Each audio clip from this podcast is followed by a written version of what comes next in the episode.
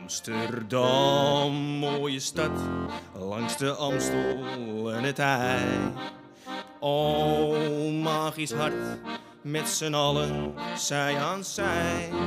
Ja, Damsko strijdt voor cohesie in de straat. Want de mensen maken mokum, dat is waar, is dat voor staat.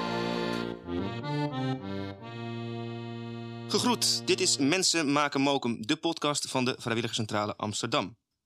In deze serie nemen wij je mee in de wondere wereld van Amsterdammers die mokum ieder op hun eigen manier weten te verrijken. Wat drijft hen? Hoe kwamen ze op het idee? En wat heeft het hen gebracht? Ik hoop op deze en nog vele andere vragen antwoord te krijgen en jullie als luisteraar zoveel mogelijk te inspireren en ook wellicht te enthousiasmeren.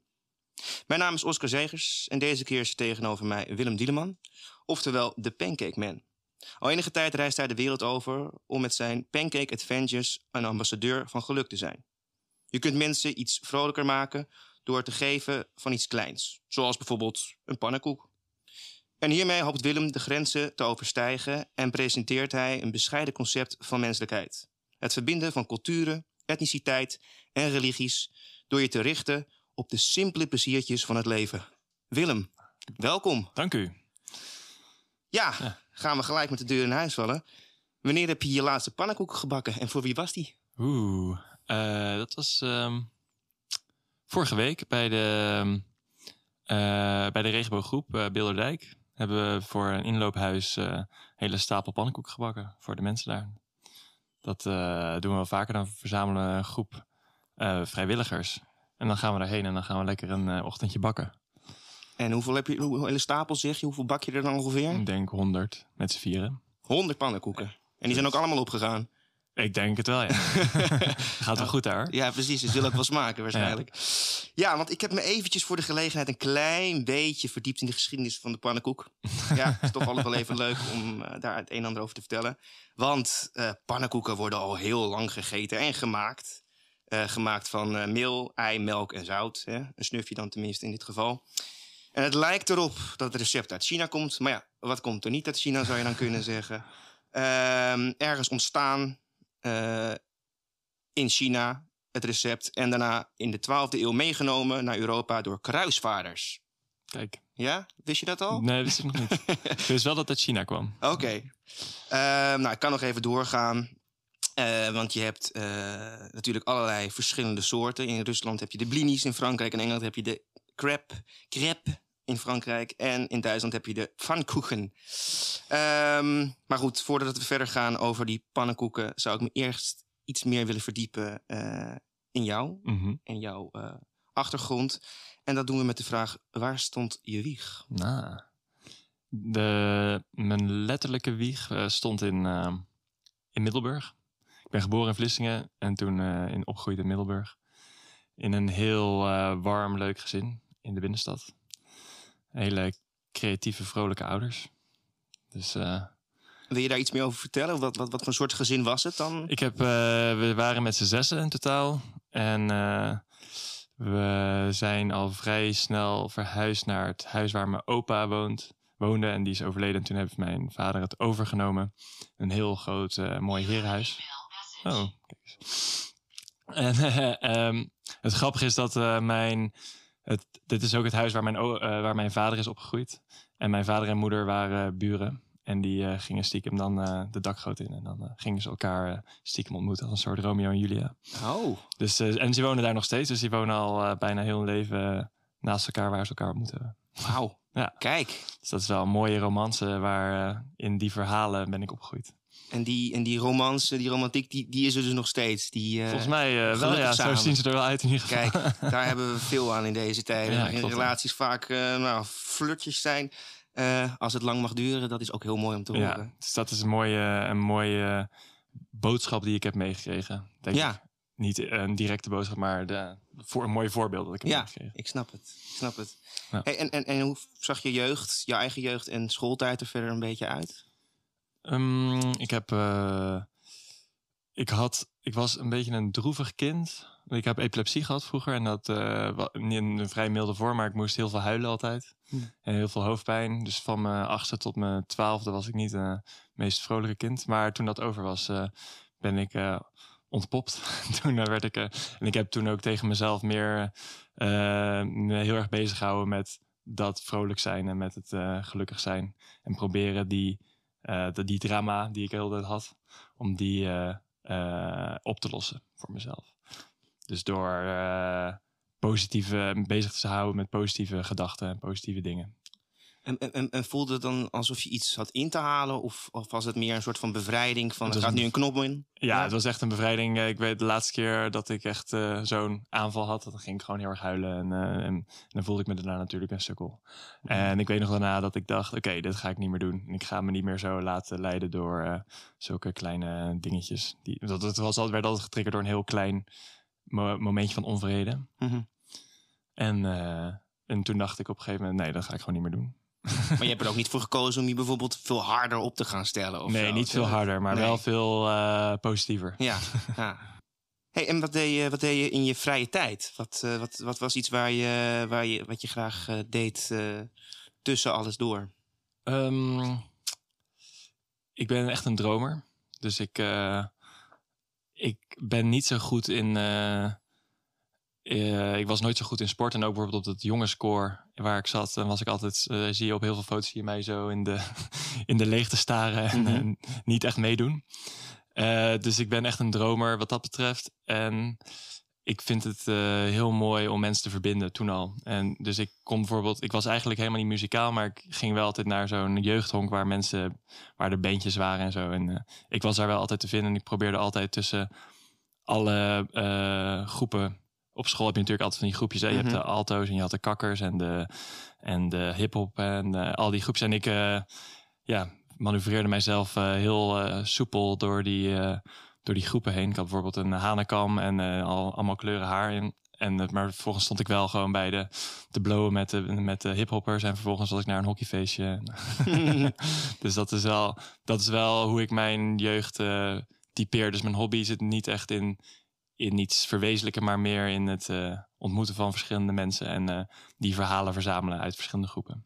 Dus enerzijds ben je, of was je uh, vrij toch wel introvert, hè? je, je dromer, je was tot jezelf, maar je kon wel met verschillende windrichtingen meewaaien eigenlijk. Je vond alles wel, wel, wel interessant. Je had niet één ding van daar hoor ik bij. Nee, nee, nee. Ik heb geen. En ik had. Ik zou dat nu mijn passie noemen, maar ik had ook geen sterke passie waar ik me inderdaad vol voor nee. op gooide. Dus. Nee, nee dat, is, dat is ook soms helemaal niet nodig. Soms is het veel, veel leuker om meerdere interesses te hebben dan één passie. Ja, natuurlijk. ja. absoluut. hey, en um, heb je in je jeugd, dan wat later, toen je al een baantje had, toen je wat meer in je puberteit kwam, uh, ben je toen ook wel eens nog in aan, aangekomen met vrijwilligerswerk? Uh, was het iets wat om je heen gebeurde of wat je interesseerde al? Nee, pas op mijn uh, reis ben ik daarmee begonnen. Ja. En had je een bepaald idee bij vrijwilligerswerk misschien wel in die tijd dat je dacht van ja, nee, ja, je werkt voor geld en niet vrijwillig? Of ja, en, en uh, ik werd ook uh, wel ik moest veel zelf betalen, dus ik moest bijvoorbeeld zelf mijn rijbewijs betalen. Dus ik was echt wel uh, echt hard aan het sparen om. En als je dan uh, 4 euro per uur verdient, dan moet je aardig en drie keer zakt voor je examen. Dan moet je toch aardig hard werken om zo'n zo ja, rijbewijs te krijgen. Een dure hobby inderdaad. um, maar ja, als je ik was wel vaak bij mijn uh, oma's uh, te vinden. Dus dan, als je dat als een soort vrijwilligerswerk ziet. Wat maar nee, dat is. Uh, je, ik ben nooit echt aangespoord om vrijwilligerswerk te doen ook. Nee. Nee. En dus tijdens je studie ook niet? En, en wat, wat heb je gestudeerd, als ik vragen mag? Ik heb Nederlands gestudeerd. Nederlandse taal? Ja. Oké. Okay. En tijdens je studie dus ook niet. En daarna ergens is het dan toch iets gekomen waar, waarbij dacht, ik ga iets meer kijken wat ik op vrijwillige basis voor andere mensen kan doen? Ja, nou, dus dan uh, komen we toch bij de pannenkoek, denk ik, mm -hmm. bij mijn reis. Dat was het eerste ook? Ja, dat is eigenlijk, ik, ik denk dat ik wel eerder wat heb gedaan hoor. En, uh, en ook mensen op straat helpen en zo, als er, als er moeite was. Maar ik, ik uh, ben pas op mijn reis gaan inzien hoe mooi het is om, om iets voor een ander te doen. Ja. Eigenlijk vind ik dat vrij laat. Daarom uh, dacht ik ook, het zou op school uh, al eerder gepromoot kunnen worden. Want je krijgt Mhm. er gewoon heel veel voor terug. Dat is ook waar mijn project voor staat. Dat je eigenlijk heel weinig hoeft eh, in te brengen. En je, eh, en je wordt er zelf ook rijker van als mens. En misschien zelfs materieel als je het goed aanpakt. Ja, ja. maar het kan nooit kwaad om mensen te helpen. Nee. Dat is eigenlijk dus al een klein beetje een boodschap naar, naar, naar buiten toe van... het zou heel mooi zijn als er meer aandacht zou worden besteed... aan het doen van vrijwilligerswerk in het, in het basisonderwijs of in het middelbaar onderwijs. Ja. Zodat jongeren al eerder snappen van wat het belang daar eigenlijk van is. Ja, en, wat je kan brengen, inderdaad. Ja. Ja.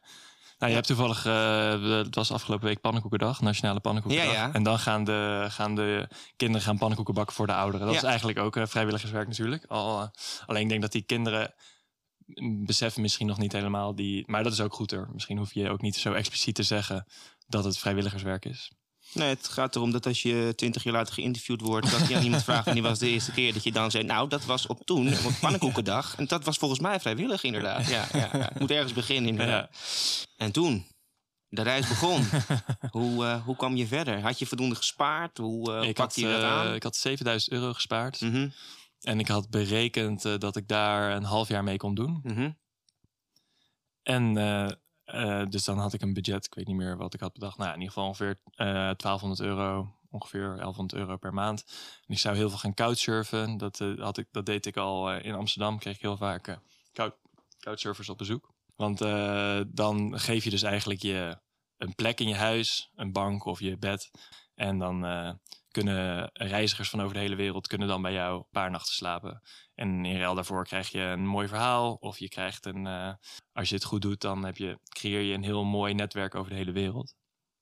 En doe je ook iets voor hun, bijvoorbeeld in Ja. de vorm van een, Ja, dan een pannenkoek bakken? Ja. ja. En voor hun bakte ik ook altijd pannenkoeken. Dus zij gingen dan voor uit hun keuken koken en ik ging dan pannenkoeken bakken. Eh, en ik ben, nou, heb dan daarvoor, voor mijn reis was ik natuurlijk ook wel eens eh, weg geweest. En ik heb in New York een tijdje gezeten en toen ging ik ook couchsurfen. En dan bakte ik altijd pannenkoeken. Aha, En zo krijg je op je Couchsurf-account, dat werkt met referenties. Dus bij mij staat er overal, Willem bakt de lekkerste pannenkoeken. Willem kwam langs, hartstikke leuke vent. Die bakt pannenkoeken, hartstikke gezellig. Heeft voor pannenkoek gebakken voor het hele huis. En zo krijg je dus een, ja, word je wel betrouwbaar. En als mensen dan mijn profiel zagen, dan zien ze dus, oh Willem, die eh, gaat pannenkoeken bakken. Ja. Daar heb ik wel zin in. Dus ze kregen meteen honger als ze naar mijn profiel keken. dus als ik dan een onbetrouwbare seriemoordenaar zou zijn, zou ik wel een hele vrolijke, gezellige, die ook nog eens pannenkoeken bakt. Dus stel dat het, in worst case, dan maakt hij in ieder geval nog lekkere neem een pannenkoeken. beetje afstand, jongens. nee, zo werkt het dus. Het werkt met eh, een soort sociale Mhm. credits. Mhm. en, het, en het bakken van de pannenkoeken, eh, dat bestond eigenlijk een beetje natuurlijk. Je deed het gewoon. Deed het gewoon, ja. uiteindelijk dacht je, Ja, hier zit wat in. daar zit wat in. Ja, dus het, is, eh, het was eh, iets wat ik van huis uit had meegekregen. Dus ik bakte pannenkoeken met mijn oma. En ehm, mijn broertje en ik bakten altijd pannenkoeken. Dus dat voor feestelijke aangelegenheden. Dus dat had een ontzettende blije, nostalgische feeling voor mij. En ik had ook eigenlijk nooit ergens anders in gespecialiseerd. Dus ik kon eigenlijk ook alleen maar pannenkoeken bakken. Mhm. Eh, dus voor inderdaad voor mijn internationale vrienden. Voor eh, als er feestjes eh, waren of zo, dan bakte ik pannenkoeken. En dus op couchsurfing. En dus op mijn reis was ik ook veel aan het couchsurfen. Ik Mhm. begon in Istanbul. Daar heb ik drie weken op de bank geslapen. En daar dus ook een aantal keer pannenkoeken gemaakt. Ja, vanaf dat moment heb ik gewoon heb ik bedacht... ik ga gewoon als bedankje pannenkoeken bakken. Maar nog niet als een project. Mhm. En toen. En ik was eigenlijk op reis gegaan, dus omdat ik eh, eh, een project wilde waarmee ik. eh, alle, waarbij alles samenkwam. Dus die creativiteit. En ik denk ook wel dat verbinden en dat avontuur en het verhalen vertellen. Dat dat, daar wilde ik iets mee doen. En ik wilde dat als ik terugkwam van mijn reis. Ik mocht eigenlijk van mezelf pas terugkomen. als ik iets groots had eh, bereikt. Of zo, al iets groots. Ik wil een groots meeslepend leven. En dat ik dan thuis kwam en dacht, nu weet ik wat ik moet gaan doen met mijn leven. Dus het was, eh, Oh, en waarom? ja, omdat ik bang was dat ik anders weer zo'n baantje zou krijgen. En niet weten dat ik dan eh, zou verzanden in een, in een klein burgerlijk leven. En waar, waar ik nu, heb ik daar hele andere sentimenten mee. Maar Toen, toen voelde toen zo. voelde, ja, vanaf mijn zestiende was ik al, toen ik als punkertje, was Ja. ik aan het schoppen tegen het systeem. Ja. En ja, dat, had ik die, dat was denk ik nog een nasleep daarvan. Nou, of, of misschien nog wel een nasleep vanuit het moment van je achtste inderdaad. eh, dat deel Ja. van je dacht van, oké, let's go, nu gaan we het anders doen. ja, En toen werd dat dus ook hetgeen waar je het een beetje aan op ging hangen, aan die, aan die pannenkoek. Je dacht echt, daar ga, ik, daar ga ik mee verder tijdens mijn reis. Het wordt meer een trademark ook. Of... Ja, en in het begin dus niet. In het begin dacht ik, ik moet een eh, vlog beginnen en ik Ja. moet een Instagram-account hebben. Ik moet influencer worden en ik moet eh, blog schrijven en het moet allemaal fantastisch worden. En iedereen moet zien hoe fantastisch het wel niet is. En eh, ik merkte al heel snel dat ik dat eigenlijk helemaal niet zo goed kon. Hmm. En dat, ik daar, en dat als je aan het reizen bent in je eentje, ben je vooral bezig met eh, waar ga ik slapen, wie kan ik vertrouwen, wie zijn mijn vrienden, eh, waar, ga ik, waar is de volgende stop, ja, wat ga ik eten, Kan- wat kan ik eten, Mhm. Hoe kan ik met de mensen praten. Dus je bent veel meer bezig met overleven dan met een plan opzetten. Dus het is best wel moeilijk, heb ik gemerkt, om gewoon, ja, je hebt geen netwerk en geen geld, dus je kan dan vrij weinig. Maar is er, een, is er een kantelpunt geweest voor jou tijdens die reis die zei... Ja, vanaf nu sta ik op als de Pancake Man? Ja. Hoe moet ik het zo zien? Was het ja, echt, echt ja dat een- was echt een. eh, Ja? Ja, dus ik, eh, dus ik. Maar ik had dus de, dit de hele tijd dat idee in mijn hoofd van: er moet een project. Ik moet een project. Wat is het? Is het een vlog? Is het een blog? Is het een. eh, weet ik veel wat het is? En eh, ondertussen was ik maar pannenkoeken aan het bakken de hele tijd voor iedereen. En dan had ik er nog helemaal niet over nagedacht dat dat iets. eh, deed het al. En op een gegeven moment eh, ging ik naar. Eh, Dubai en daar zocht ik ook naar een host. En dat is natuurlijk onbetaalbaar voor een reiziger met een schaalbudget. Mhm. En toen had ik wat couchsurf eh, eh, berichten eruit gestuurd. En toen kreeg ik een bericht van een, van een vrouw van Mandy. En die zei... ja, ik kan je helaas niet hosten, maar wat leuk dat jij over de wereld reist met een, met een koekenpan op je backpack. Mhm. En toen, toen kwamen al die dingetjes bij elkaar. En toen zag ik, oh, dat ga ik doen. en toen ging ik al meteen over namen eh, nadenken. Toen kwamen we al samen vrij snel Pancake Adventures. En toen had ik, eh, ja, heb ik gewoon in Dubai gekeken. Oké, dit wordt mijn project. Eh, een URL geclaimd. En pancakeadventures.com was gewoon nog vrij. Dus ik voelde me echt, ja, eh, dit wordt mijn plan. Ik ga pannenkoeken bakken voor iedereen. En iedereen gaat het geweldig vinden. En het wordt een van de. Het wordt een grote, grote reisproject. En ik kan de hele wereld over reizen, pannenkoeken bakken. En mensen eh, thuis die denken allemaal: wauw, wat fantastisch. Die jongen die doet iets met zijn leven. En, en was dat ook een beetje hoe je die... Ja, want dat was maar eigenlijk mijn vraag van... Hoe ervaar je die eerste dag dan? Op het moment dat je die keuze hebt gemaakt. Kan je die nog zo herinneren? Ja. Van, dat je dus Ik kan het, op die manier eh, door, door het leven ging als het ware? Ja, ik, kan, ik was in een eiland in Iran. En ik weet nog dat ik daar liep en dat ik alleen maar aan nadenken was over... eh, soms als je een idee hebt, dan zit je bij wijze van spreken al eh, bij de Wereldtijd Door... of bij een eh, praatprogramma daarover te praten. Ik eh, kan dat heel erg hebben en dan moet ik mezelf weer... Oké, nee, dat is er nog. Daar gaat het niet om. ja, ja, ja. ja. Maar ik kan... Temper je enthousiasme. ja, precies. Maar het is wel goed om die droom te hebben, want dan heb je in ieder geval de visie waar het heen moet gaan. Maar vervolgens moet je wel een paar stappen terug doen. Ja. En dus ik had dat idee bedacht en ik eh, was alleen maar aan het nadenken, hoe gaan we het doen, wat gaan we doen? En eh, toen had ik al wel bedacht, ik wil het voor, het moet, een, het moet zowel eh, over mensen gaan, over de mensen van het land. Het moet eh, een interessante reisje zijn, los van de pannenkoek. Mhm. Dus het moet echt gaan over de mensen die, waarvoor ik het doe.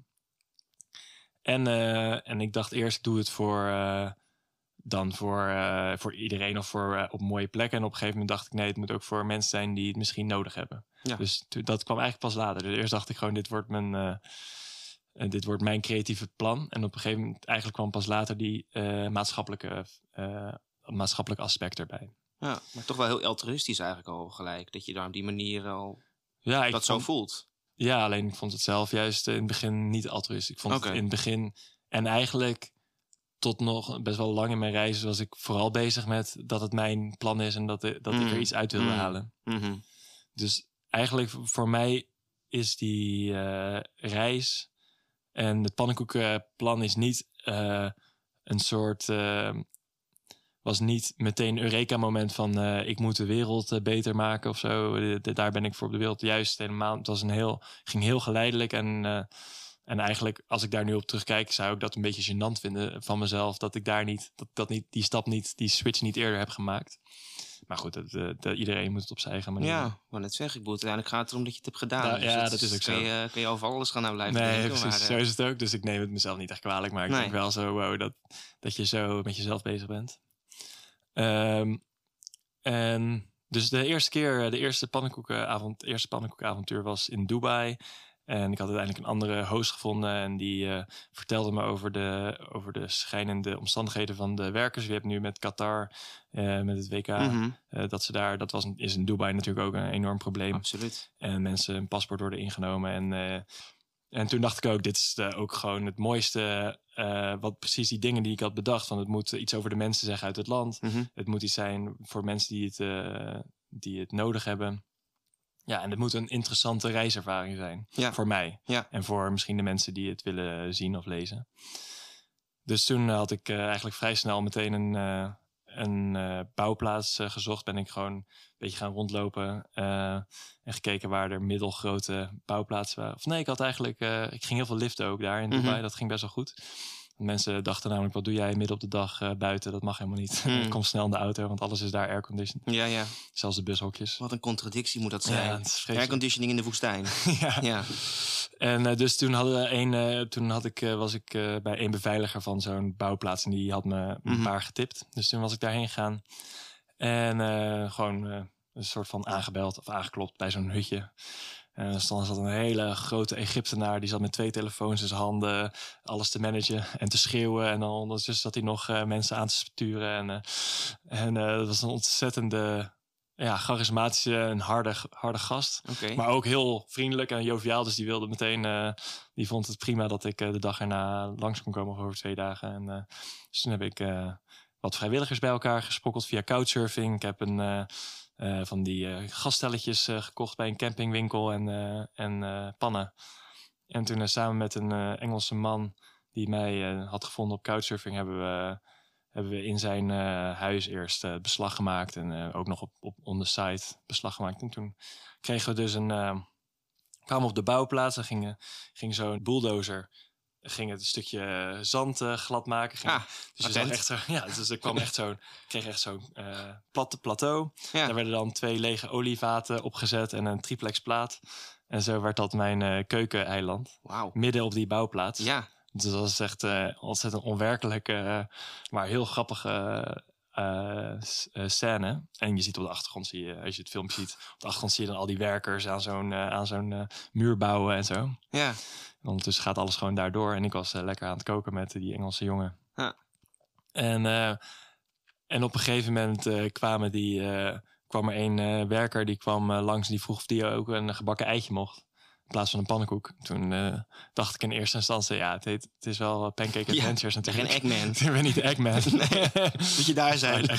ja, precies. Dus dat gevoel kreeg ik wel een beetje in de eerste instantie. En toen dacht ik, ja, ik ben hier natuurlijk voor hun en niet voor mezelf. Ja. Dus ik ging toen eh, toch eitjes bakken. En toen eh, zei, zo, zei een andere... En eh, zou je niet volgende week terug kunnen komen met een lamschil?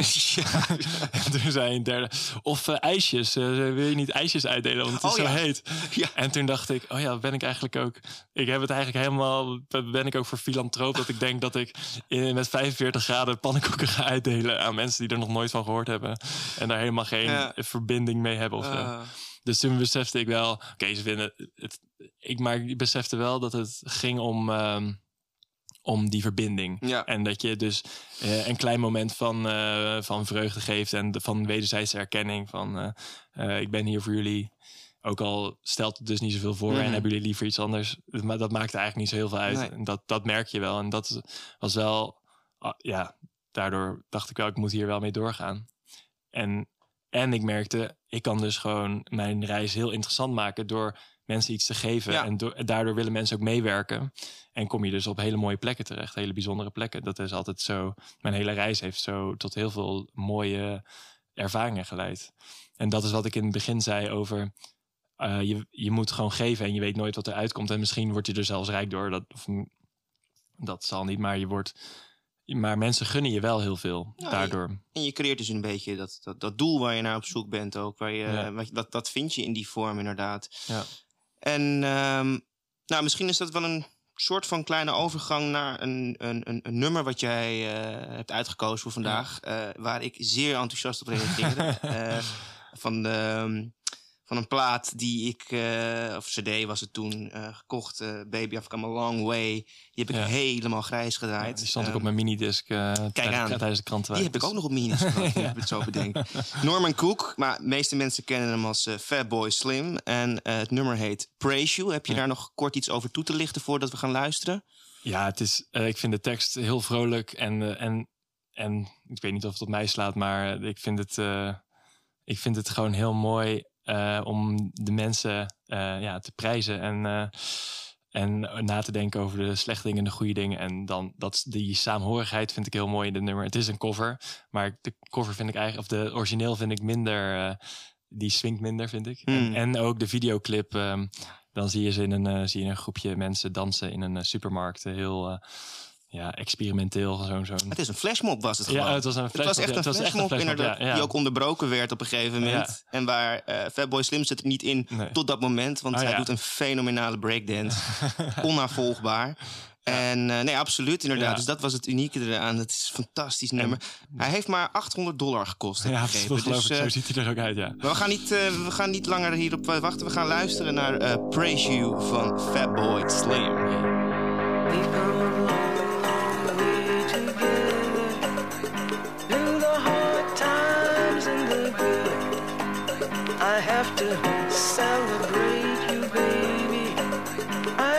Praise you like I should.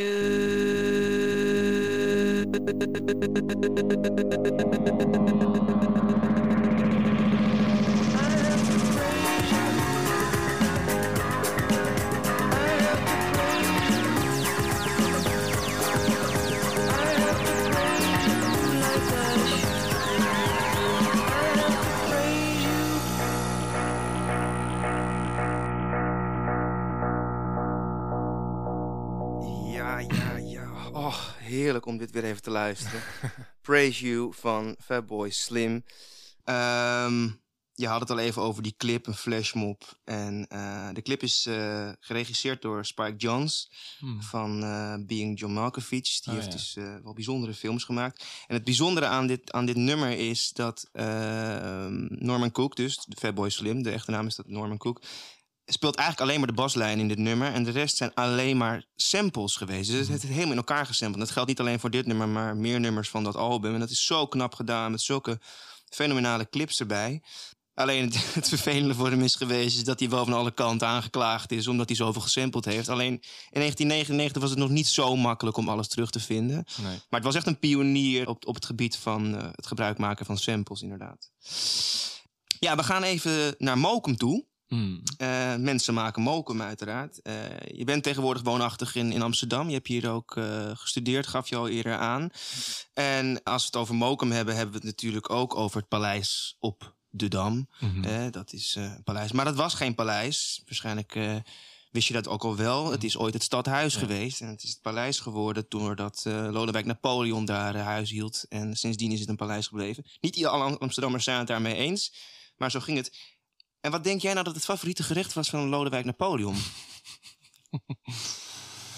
Ja, als ik moet raden zou ik eh, zeggen pannenkoeken, maar het zou zomaar boerenkool eh, met worst kunnen zijn. Patat? Nee. nee, nee. nee, het waren inderdaad pannenkoeken. Inderdaad. En waarschijnlijk had hij wel meer voorkeur voor de crepe. Ja, Eh, dat denk ik ook, eh, ja. De dunnere, dunnere versie. Maar goed, even zonder dolle. Eh, wat betekent mokum voor jou? Voor mij is het eh, de uitvlucht eh, uit, eh, uit het kleine Middelburg. En dat ik het avontuur eh, op wilde zoeken. En ik weet dat mijn vader ook zei, jij eh, past het best in Amsterdam, denk ik. Dus en we hebben ook een warme band met Rotterdam. Daar woont mijn tante en daar gingen we elk jaar sowieso op bezoek. Dus ik, had, ik kende Rotterdam al.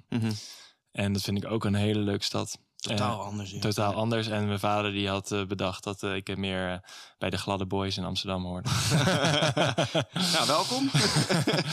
maar ik weet niet of het toen, toen... Misschien had mijn vader nog een heel ruig, ruig beeld van in de jaren tachtig. Maar ehm, voor, dus voor mij betekende het echt een stap naar het avontuur. En ik wist ook... En ik had al eerder aangegeven dat ik even in New York heb gezeten. Mhm. Dat was ook een soort springplank naar New York. En dacht ik ook, dat is dan de volgende stap. En dat is natuurlijk ook Nieuw Amsterdam Ja. Ik moet ook zeggen dat Amsterdam voor mij is echt wel een, een fijne thuishaven geworden. Waar ik heb echt gemerkt op mijn reis ook dat het van mij ook niet groter hoeft dan Amsterdam. Mhm. En ik heb in heel veel Aziatische steden eh, voor langere tijd gezeten. In Shanghai en in Sydney gewoond voor, eh, voor anderhalf jaar. Hmm. En eh, in Dubai dus ben ik toch ook drie weken gebleven. Allemaal van die eh, metropolen, metropolen. Ja, ja, ja, ja. Die, eh, ja, dat is toch zo onoverzichtelijk. En ik miste ontzettend de fiets en de knusheid. Ja. Het is toch een beetje een uit de hand gelopen dorp ook. gewoon ja, Amsterdam precies. En, en, die, en da- ja, Ja. ik weet niet of het echt een cliché is. Het een beetje wel natuurlijk. Maar ik vind het wel echt, dat wordt wel echt duidelijk als je aan het reizen bent. Hoe, Ja. Hoe... Geen, cli- ja, cliché. Ja. ja, Clichés bestaan ook alleen maar omdat ze cliché zijn, Ja, inderdaad. precies, Dus het klopt gewoon. Ja, en ehm, ja, dat vind ik dus echt een. eh, het is echt een fijne thuishaven en ik voel me er heel erg op mijn gemak. En ik heb ook het idee, en ik weet niet of dat nog steeds is, maar dat er eh, mensen, dat iedereen er welkom is. Mhm. En volgens mij heeft het het meeste aantal nationaliteiten Ja. van de wereld. Klopt. Zo'n klein stukje grond. 180. Ja.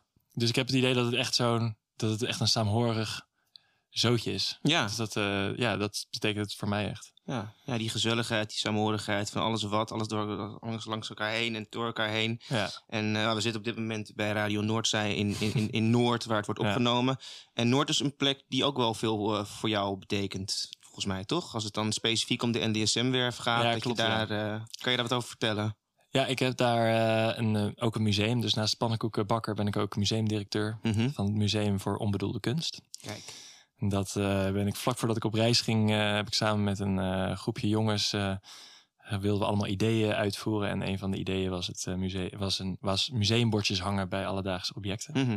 En dat is later dus officieel uitgegroeid tot het Museum voor Onbedoelde Kunst, waarbij we een instituut willen zijn dat mensen inspireert om om zich heen te kijken en waarde toe te voegen aan hun omgeving. En het is ook een, een lichte institutionele kritiek naar de grote musea die met veel, eh, veel eh, eh, grote woorden Mhm. over dingen kunnen praten. En ik probeer ook met diezelfde grote woorden Mhm. en diezelfde, met datzelfde elan en grootheid en wel de bravoure. de bra- bravoure probeer ik over een grasprietje uit een tegel te praten. Ja. Net zo interessant, inderdaad. Dat, Absoluut. dat kan dus net zo interessant zijn. En eh, ja, je mist, het is onbedoelde kunst. En de kunstenaars eh, weten vaak eh, niet dat ze zelf kunstenaar zijn. Die Ja. hebben dat allemaal per ongeluk gedaan. Dus dat is, het is allemaal een beetje fictief. Er komen fictieve, fictieve beschrijvingen bij. Dus we geven een heel achtergrondverhaal over dus zo'n tegel bijvoorbeeld. En, die, en dat hebben we zelf bedacht. Ja. En de kunstenaar ook. Dus, eh, En, en, en dat is nog steeds te bezoeken. Dat, is, dus dat, dat bestaat gewoon in de zin van, daar kan, je, kan je daar eh, gratis heen of moet je daar betaald heen? Hoe, We hebben er een in de staatsliedenbuurt. Dat was Mhm. de eerste. En we hebben er nu sinds kort één op de NDSM-werf. En eh, die, we hebben daar ook een eh, bezoekerscentrum, maar dat moest helaas is niet open gekund, Mhm. want eh, door de lockdown. Ja. We zouden open gaan in november. Ja. Dus die is nog steeds niet open. En ehm, Maar dat gaat wel gebeuren uiteindelijk. nou ja, we moeten in mei alweer weg daar. dus- Oh, oké. Dus ik denk het niet, helaas. Alleen de tour is nog wel te lopen. Die, staat, die kun je met een eh, app die kun je downloaden. En eh, via onze website, hetmok.nl. Hetmok.nl. Ja, Oké. En eh, daar via, dan kun je, krijg je aanwijzing hoe je, Ja. hoe je de app kunt downloaden. Dan kun je langs allemaal kunstwerken, onbedoelde kunstwerken Ja. lopen. En kun je luisteren naar wat wij Ja. over die mooie dingen te zeggen hebben. Tof. Ja, en je kunt ook tours lopen binnenkort. Ehm, Vrijwillig. eh, die, ja, het is wel vrijwillig. Ehm, eh, je hoeft niet onder dwang je Nee. onder schot gehouden terwijl je de tour loopt. nee, maar dit is toch ook weer een vorm van iets. Ik bedoel, we maken nu een beetje een grapje, maar je bent dat op gaan zetten zodat mensen eh, geïnspireerd kunnen raken. En, en het hoeft niet altijd gelijk allemaal geld te kosten ook, weet je. Je kan ook Nee. op vrijwillige basis eh, iets, iets, iets initiëren waar mensen dan weer gebruik van kunnen maken. Wat ook weer zorgt voor een bepaalde cohesie in een bepaald stadsdeel of in Ja. de stad zelf. Ja. Ja. Ja. nou ja, super tof initiatief. En bezoek die website zou ik zeggen. En ga, ga een route lopen, toch? Ja, dat is uiteindelijk Ja. eh, wat de bedoeling is. Ja. Hey, en, en dan nog heel veel over Amsterdam. Wat, wat, wat vind je nou van, de, van al die gigantische hoeveelheid pannenkoekenrestaurants in Amsterdam? En, en de prijzen die ze daar ook vragen voor een pannenkoek met Mexicaanse topping. Ja. ja, ik vind het natuurlijk vreselijk. Het zijn Nee, er wel vind- veel, hè? Het zijn er wel veel. En ik vind, eh, ik heb wel, moet ik zeggen, in de, in de coronatijd eh, leuk samengewerkt met eh, Pancakes Amsterdam. En die hebben vaak eh, pannenkoeken helpen bakken. En dan kreeg ik een hele grote stapel die we dan samen hebben uitgedeeld. Dus, Kijk. dus dat, eh, dat is dan wel weer aardig. En, eh, maar de, over het algemeen is het natuurlijk een toeristen... Ja, het is onderdeel van Pretpark Amsterdam geworden. Ja, precies. Eh, zeker. Ik heb zelf ook wel vaak gedacht of ik ook een pannenkoekenrestaurant eh, moest opzetten met Mm. een sociale, met een sociale kant, een sociale Ja. werkplek, of waar, waar je ook eh, meteen eh, voor dak- en thuislozen kan uitdelen, of dat je een nauw verband hebt met alle dingen. Dus daar ja, zit ik nog wel eens over na te denken. Ik ben, eh, ik ben bezig met een pannenkoekenbakfiets eh, op te zetten. Kijk. En dan, maar dan wordt het wel gewoon uitdelen. Dus gewoon gratis pannenkoeken uitdelen. Als een soort, misschien wel als een, als een kleine kritiek tegen de overdaad aan pannenkoekenrestaurants. Ja. Gewoon gratis uitdelen voor zo'n restaurant. Ja, want er zullen waarschijnlijk ook wel pannenkoekenrestaurants zijn die de, die de nou, het woord is al gevallen, maar de crisis niet zullen overleven. Nee. Misschien kan daar wel iets meer een sociaal initiatief uit ontstaan. Ja, Want eh, nog heel concreet, is er iets voor jouw gevoel wat ontbreekt in deze stad? Iets wat, wat nog meer zou kunnen gebeuren of wat, wat zou kunnen plaatsvinden? nou, het, het verbinden tussen groepen en ook wat ik heel mooi vind aan de vrijwilligerscentrale en eh, andere initiatieven die dit doen, is het, eh, is het eh, samenbrengen van eh, bewoners van Amsterdam een bepaald doel geven. Of die de kans geven om betekenis te kunnen toevoegen aan hun Mhm. stad. Dat is misschien beter gezegd. Dus wat ik heb gemerkt, dus ik gaf al aan dat ik op mijn middelbare school niet en ook tijdens mijn studententijd weinig ben aangemoedigd. Ook vanuit vrienden niet echt om, om vrijwilligerswerk te doen. Ik heb wel vrienden hoor die vrijwilligerswerk doen. Ja, Alleen het is niet echt een. ja, ik, ik werk nu samen met een vrijwilligersorganisatie. En de meeste vrijwilligers zijn toch expats, moet ik zeggen. En het zou toch wel fijn zijn als veel meer eh, bewoners. eh, of eh, ja, bewoners die hier misschien tien jaar wonen. Of niet, niet per se expats, maar ook niet Mhm. per se alleen maar echte Amsterdammers. Maar misschien mensen die hier gestudeerd hebben en hier nu wonen. Dat die zich meer in contact komen met, met bepaalde doelgroepen. Omdat het een hele waardevolle, waardevolle manier is om je stad te leren kennen. Mhm. En ik merk in mijn vriendengroep en in eh, ja, andere, op professioneel gezien, dat mensen heel erg in hun bubbels blijven. ja. Ja, ze gaan toch naar de dingen die ze kennen of de dingen die dan nieuw en hip zijn. Ik vind het dan toch zonde dat je de stad, dat je maar een bepaald segment van de stad eh, leert Ja. kennen. Nou, eigenlijk is vrijwilligerswerk het medicijn tegen polarisatie. Ja. Weet je, ik bedoel, dat- op die manier kan je alles en iedereen eh, bij elkaar brengen. Ongeacht de plek en de bubbel waar je dan ook verder in mag zitten. Ja. Van, eh, zoek het op en ga het, ga, het, ga het uitproberen, inderdaad. Ja. Hey, en wat heeft op dit moment, eh, als we teruggaan naar de Pancake Adventures of de Pancake Man, wat heeft het jou het meest gebracht? Ja, dat is. ehm, dan ga ik weer even terug naar mijn reis. In, eh, in, na Dubai ben ik dus, dacht ik, dit wordt dus mijn grote project. En ik merkte dat het nog heel veel over mijzelf ging. Mhm. En het ging, eh, ik wilde, ik was eh, nu niet alleen een reiziger, dus ik hoefde niet, moest niet alleen mijn eh on, levensonder, primaire levensonderhoud voorzien, maar ik moest ook, ehm, als ik een pancake adventure wilde organiseren, dan wilde ik niet alleen dat die mensen pannenkoeken kregen, maar ik wilde ook dat het er goed uitzag op beeld, dat het verhaal klopte, dat het een mooie plek was en dat, dat de mensen blij waren. Dus ik was eigenlijk bij zo'n productie, was ik de enige producent die dat hele project leidde. Mhm. Ondertussen had ik geen netwerk en geen geld, dus ik moest alles on the spot regelen.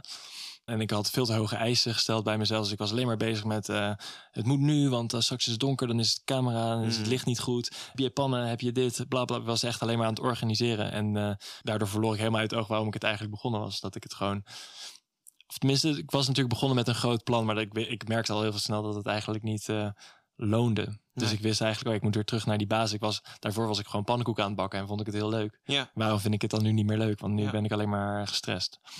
veel aan En, het produceren en regisseren ja, en helemaal niet bezig met waar het eigenlijk Nee. over ging. En, dat, Nee. eh, en het duurde eigenlijk nog vrij lang voordat ik echt dat moment begreep. Dan was ik, ik was in eh, Phnom Penh in, eh, in Cambodja. En ik, was, ik had eigenlijk heel weinig tijd, dus ik had ook geen tijd om na te denken over de productionele kant van het verhaal. Dus ik had gewoon iemand gevonden waar ik de keuken mocht gebruiken. Had twee vrijwilligers gevonden op straat, die, eh, of bij een hostel en eh, een couchsurfer die eh, wilde helpen. Dus gingen we een hele grote stapel pannenkoeken bakken. Ik denk dat we de hele dag in de keuken hebben gestaan. En toen zijn we gewoon op straat eh, gaan uitdelen. Er leven heel veel families op straat in Mhm. eh, Cambodja. En dat is eh, heel schrijnend om te zien. Dus ik had bedacht, nou, dan gaan we die mensen gaan we bij hun eh, een pannenkoekje bakken. Dus één zo'n familie die eh, nodigde ons uit om bij hun te komen zitten. En dan kregen we zelfgestookte alcohol. Ik weet niet, god niet wat het is, wat het was. Maar, eh, maar eh, en dan kregen zij een pannenkoekje en dan gingen we, raakten we in, met elkaar in gesprek. En eh, die, eh, de, de mater familie als de moeder van het eh, gezin, die, eh, die zei tegen mij... eh, het is zo mooi eh, wat je aan het doen bent, dat jij helemaal uit Nederland bent gekomen om mij hier een pannenkoek eh, ja, te geven. En ik moest er een beetje om lachen, omdat ik dacht, ja, ik ben nog aan het reizen en het gaat helemaal niet daarom. En ik ben Mm. gewoon eh, dit pannenkoeken idee en eh, het slaat nergens op. En eh, zo, het was voor mij eens van, nou. En toen dacht ik opeens, en zij keek me zo indringend aan. En toen dacht ik, zag ik opeens, leek het wel alsof ik het van een afstandje zag. En dacht, wow, ja, ik ben hier gewoon voor haar hier een pannenkoek aan het uitdelen. En we zijn dit gewoon samen aan het delen. En eigenlijk is dat natuurlijk hartstikke bijzonder. Mhm. Dat ik, dat ik eh, als zij naar Nederland was gekomen en zij had mij Ja. haar zelfgestookte alcohol eh, aangeboden, dan, was dat, dan had ik dat natuurlijk heel, heel mooi gevonden. ja, tuurlijk. En toen, eh, toen zonk het in dat het, dat het daarover gaat en niet over, over dat project. En niet over dat grootste leven en niet over die, dat ik een groot plan moest maken waarbij, waarbij alles samenkwam. En dat, ik, dat de mensen trots op me zouden zijn en me zouden... Die waardering werd opeens veel minder belangrijk. En eh, ik moet zeggen dat ik daarna wel weer terugviel. In, in- je bent ook constant bezig met natuurlijk... Als je niet eh, een normale baan wil, dan ben je natuurlijk altijd aan het nadenken wat je, wat je voor... eh, of je er ook iets mee kan verdienen en hoe je dat. Dus, en daar moet ik mezelf, als ik me daarin verlies. Dus het is niet erg natuurlijk om ergens iets mee te verdienen. Mhm. Maar als ik me daarin verlies, dan weet, kan ik mezelf heel makkelijk weer terugbrengen naar het moment. Naar dat moment. En dan weet ik, oh ja, het gaat niet daarom. Nee. En eh, je hoeft niet eh, rijk te worden en je kan niet, eh, je kan niet altijd en heel hard werken en heel gelukkig zijn. En als je je focust op de juiste mensen en de juiste dingen, dan, ja, dan komt het vanzelf wel goed. En dat succes is in een hele andere mate te meten dan hoe ik het altijd heb geleerd. Nou, het heeft je volgens mij dan ook een gigantische boost in je zelfvertrouwen gegeven. Want het klinkt alsof je op bepaalde momenten nog eh, een beetje in dat dromerige zat, waar je het Mhm. eerder over had. Maar dat je eigenlijk al bezig was met iets, maar het kwartje pas iets later viel. Ja, En het moment dat je dat echt door hebt gekregen, dat je denkt, ja, alles kan in, Ja. in die manier inderdaad. Dat is toch wel ja, een bijzonder besef op het moment dat dat komt. ja dus, de, dus als je vraagt wat heb ik nou echt geleerd, is dat je dus niet, je niet moet richten op dat, eh, op dat grote. Je moet, mag wel groot dromen, maar je moet je richten op die basic dingen. Daar staat de pannenkoek ook wel voor natuurlijk. Is, het is super makkelijk om te maken, bijna iedereen Ja. kan het. Het kost bijna niks. Het is, staat voor de, de, de eenvoud eigenlijk. En, eh, ja, en met die eenvoud kun je eigenlijk heel veel bereiken en veel mensen blij maken. Ja. En eh, zo is het dus, dus een, een metafoor voor eh, hoe je in het leven moet staan. Ja, ja, maar pannenkoek is ook bijna iets mythisch of zo, kan ik me voorstellen. Want je, iedereen over de hele wereld heeft wel een vorm Ja. van pannenkoek, of het nou een tortilla is of iets anders. Ik bedoel, Klopt, ja. het is iets, en dat eet je er ergens bij, maar het, het- ja, het heeft Ja, dus dat, dat is de verbindende factor Ja. ook natuurlijk. Iedereen kent het. Ja. En, eh, Maar heb je dan niet ook, ja, niet toch ook overwogen eventjes van, eh, nou ja, ik ga met poffertjes, want dat is dan helemaal Nederlands. Ja, bij gebrek aan poffertjespan misschien. ja, dan. ik heb die vraag al vaker. Ja, ja. Oh. Mensen denken bij pannenkoeken meteen aan poffertjes. Niet zo slim als ik dacht. Oké. Ja? nee, dat is. eh, ik heb daar nooit over nagedacht. En ook niet. eh, ook vooral omdat ik gewoon nooit vroeger pannen- poffertje heb gemaakt. Nee. Ik ben gewoon de pannenkoekenman. Ja. allemaal. Tuurlijk. Ook voordat ik die Pancake Adventures had. eh, ging het over pannenkoeken. En pannenkoeken zijn ook veelzijdiger natuurlijk. Je kan hartige pannenkoeken maken. Ja. Maar misschien kun je ook wel hartige poffertjes maken hoor. Ja, het ligt er net aan wat je eroverheen gooit uiteindelijk inderdaad. En ik denk dat het ook moeilijker is om een poffertjespan op reis te vinden. Ja, ja, dat moet je dan ergens op maat laten maken. Ja, inderdaad. precies, Dat ja. wordt toch, nou, misschien dat nog een leuk een idee. Dan, je kan ook nog ooit de boffertjes maken of zoiets ergens. Ik zeg maar wat. Hey, en heb, je, heb je nog regelmatig contact met de mensen met wie je zeg maar, deze avonturen hebt beleefd? Eh, nou, ik zou niet willen zeggen regelmatig. Maar toen, Sommige. toen corona er niet was, toen kwamen er wel. Toen kwamen er op een gegeven moment wel echt bijna sowieso maandelijks, maar twee wekelijks misschien wel eh, mensen eh, van mijn reis over de vloer. Oh ja? Ja. Kijk. Dus, eh, dus, best wel, dus best wel veel eigenlijk, ja. Ja. En dat is dus het mooie aan het couchsurfen ook. En, en als je ergens langer blijft, dan krijg je natuurlijk meer vrienden ook. Groter netwerk. Ja, die, de- je kan heel makkelijk het contact onderhouden. Ja. En ja, dus ik vind dat super mooi dat je, dat je zo over de hele wereld een netwerk hebt. En, en nou ja, het is dus het afgelopen jaar is het veel meer teruggebracht tot Amsterdam en Nederland eigenlijk. En heb je, heb je daar, daar nog verdere wensen mee met Pancake Adventures als het gaat om, om, om Nederland of om Amsterdam? Wat je daar nog mee zou willen doen of bereiken? Ja, ik, wil, ik ben dus nu bezig met die pannenkoekenbakfiets. En eh, ik, ik geef nu vaak pannenkoekenfeestjes, bijvoorbeeld bij de regenbooggroep laatst. Alleen ik merk dat het eh, toch altijd wel een, eh een gesjouw is. Veel, eh, het, het zijn toch een paar grote dozen en ik heb geen auto, dus dan eh, moet je dat achter op je fiets, zo'n grote... Ja, grote of, of iets van een soort van, dat vroeg ik me nog af, een soort van mobiele bakkit die Ja. in een rugzak past, Ja, die je dat- openklapt. Ah en ja, dan- vroeger had ik, of op mijn reis had ik natuurlijk gewoon één pitje op mijn rug Ja. en een pan op mijn, eh, Ja. die hing eraan. En, eh, een, eh, en een pollepel of een, een, soeplepel. Ja, Zo, eh, Dus dat paste alles er net Ja. in. En zo'n grote bak met beslag. Zo, kon, zo reisde ik wel. Ja, Dus het kan wel. Alleen als je voor een grote groep eh, wil bakken, dan schiet niet echt op, nee. nee. En dus eh, met de pannenkoekenbakfiets wil ik ook mensen de mogelijkheid geven om, om de pannenkoekenfiets te, te lenen. En dan zelf pannenkoekenfeestjes te organiseren door de stad. Ik heb het een paar keer gedaan. Bijvoorbeeld met kerst en met Valentijnsdag gaan we met een groepje. Dan gaat één iemand fietsen en de ander zit dan in de, in de bakfiets, zit dan te bakken en uit te delen zo op straat. En dan in een hardvorm of zoiets? Ja, ik had allemaal ballonnen. Ah, oké. En, eh, dus, en, en je merkte dat zo'n bakfiets is natuurlijk ook echt een Amsterdams eh, vervoersmiddel. Mhm. Eigenlijk normaal voor, om te verhuizen of voor vracht. Maar eh, om pannenkoek is dus een mooie, mooie manier. Ja, het is echt een Amsterdams eh, vervoersmiddel, vind ik. Ja, of Eh, Nederlands, dus standaard geweest. Ja, het is Vroeger ook voor de ja, bakker bijvoorbeeld, hè, om het brood rond te brengen, dat bakfiets eh, daar, daarvoor gebruikt werd. zeker, Absoluut. Ja. Dus eigenlijk doe je dat nu ook op jouw manier dan in deze tijd, alleen dan met pannenkoeken. Ja, precies. Dus die eh, wil ik dan, dan dat mensen hun eigen pannenkoekenfeestje kunnen organiseren. En dat je met zo'n pannenkoekenfiets langs, eh, langs goede doelen kan gaan en daar kan uitdelen. En zou er nog iets zijn waarmee jij heel erg geholpen kan zijn in dit, in dit project, in deze wensen voor de toekomst? Eh, mensen die zich daar ergens voor kunnen aanmelden of, of op een andere manier een bijdrage kunnen leveren in deze, in dit, in deze droom? Ik sta, dit staat nu nog een beetje in de kinderschoenen, dus ik zoek natuurlijk funding, want het eh, kost natuurlijk wel het geld, zo'n Mhm. bakfiets. En iemand die daarbij kan helpen om, het, eh, om dat aan te vragen en meer de structuur kan aanbrengen, Ja, dus ja. organisatorisch. Zou heel fijn zijn. Oké, Dan zouden we gewoon aan de slag kunnen. En dan zoek ik natuurlijk mensen die lekker willen gaan fietsen kijk aan. en bakken. Nou dat ja. is altijd leuk. En eh, dat mag.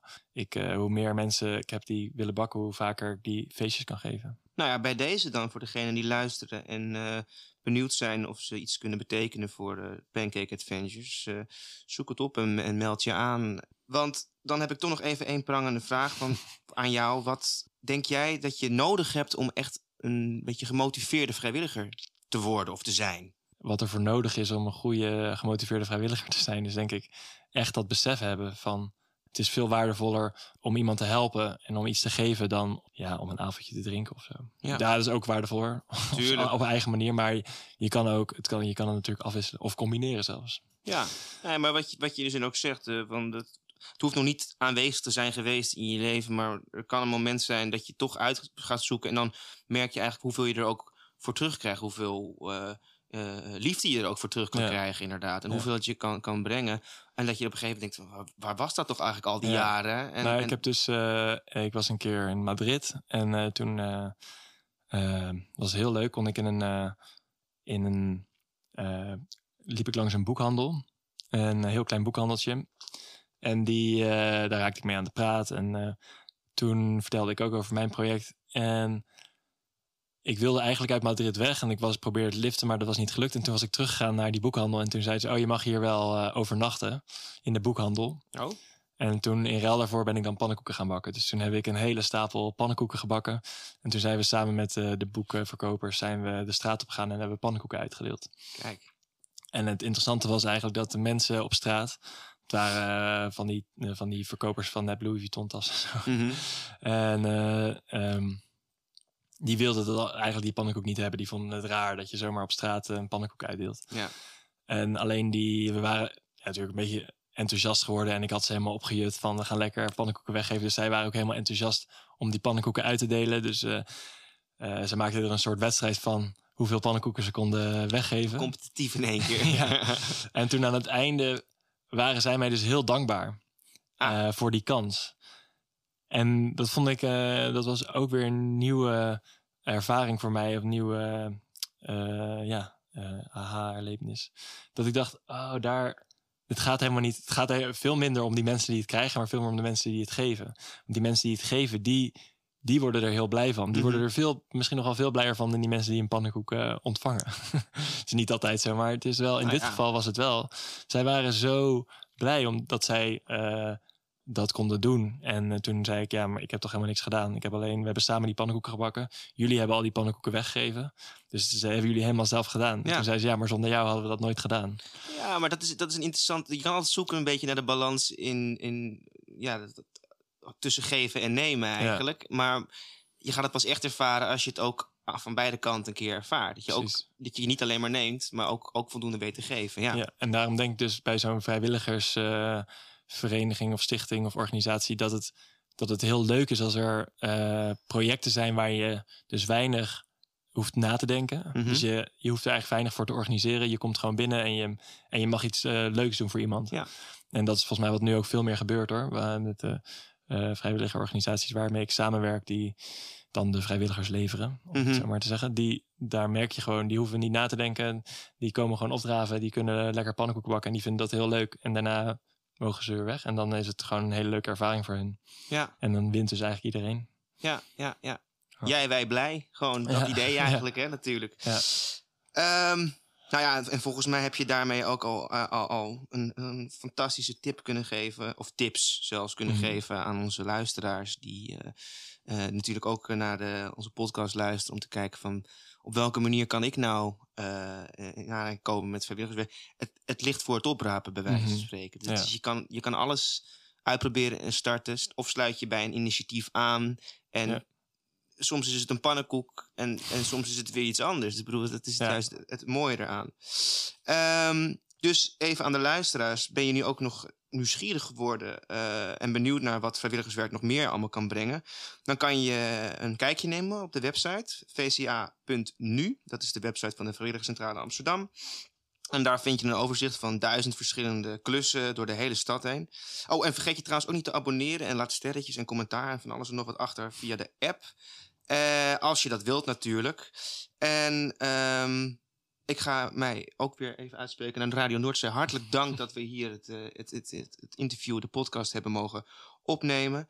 En eh, bovenal natuurlijk Willem Dieleman, de Pancake Man, Pancake Adventures. Eh, hartelijk dank dat jij hier hebt, ons hebt willen vertellen over je prachtige avonturen. En er zijn er volgens mij nog duizenden, als ik zo met jou heb zitten praten, waar je nog over zou kunnen vertellen. Dus zoek zijn avonturen op op zijn website. Volg hem en nou, neem contact met hem op als je interesse hebt om een keertje een bijdrage te leveren in een van zijn avonturen.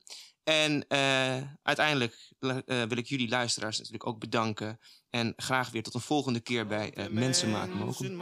Aju. mokum, dat is waar, is dat voor staat.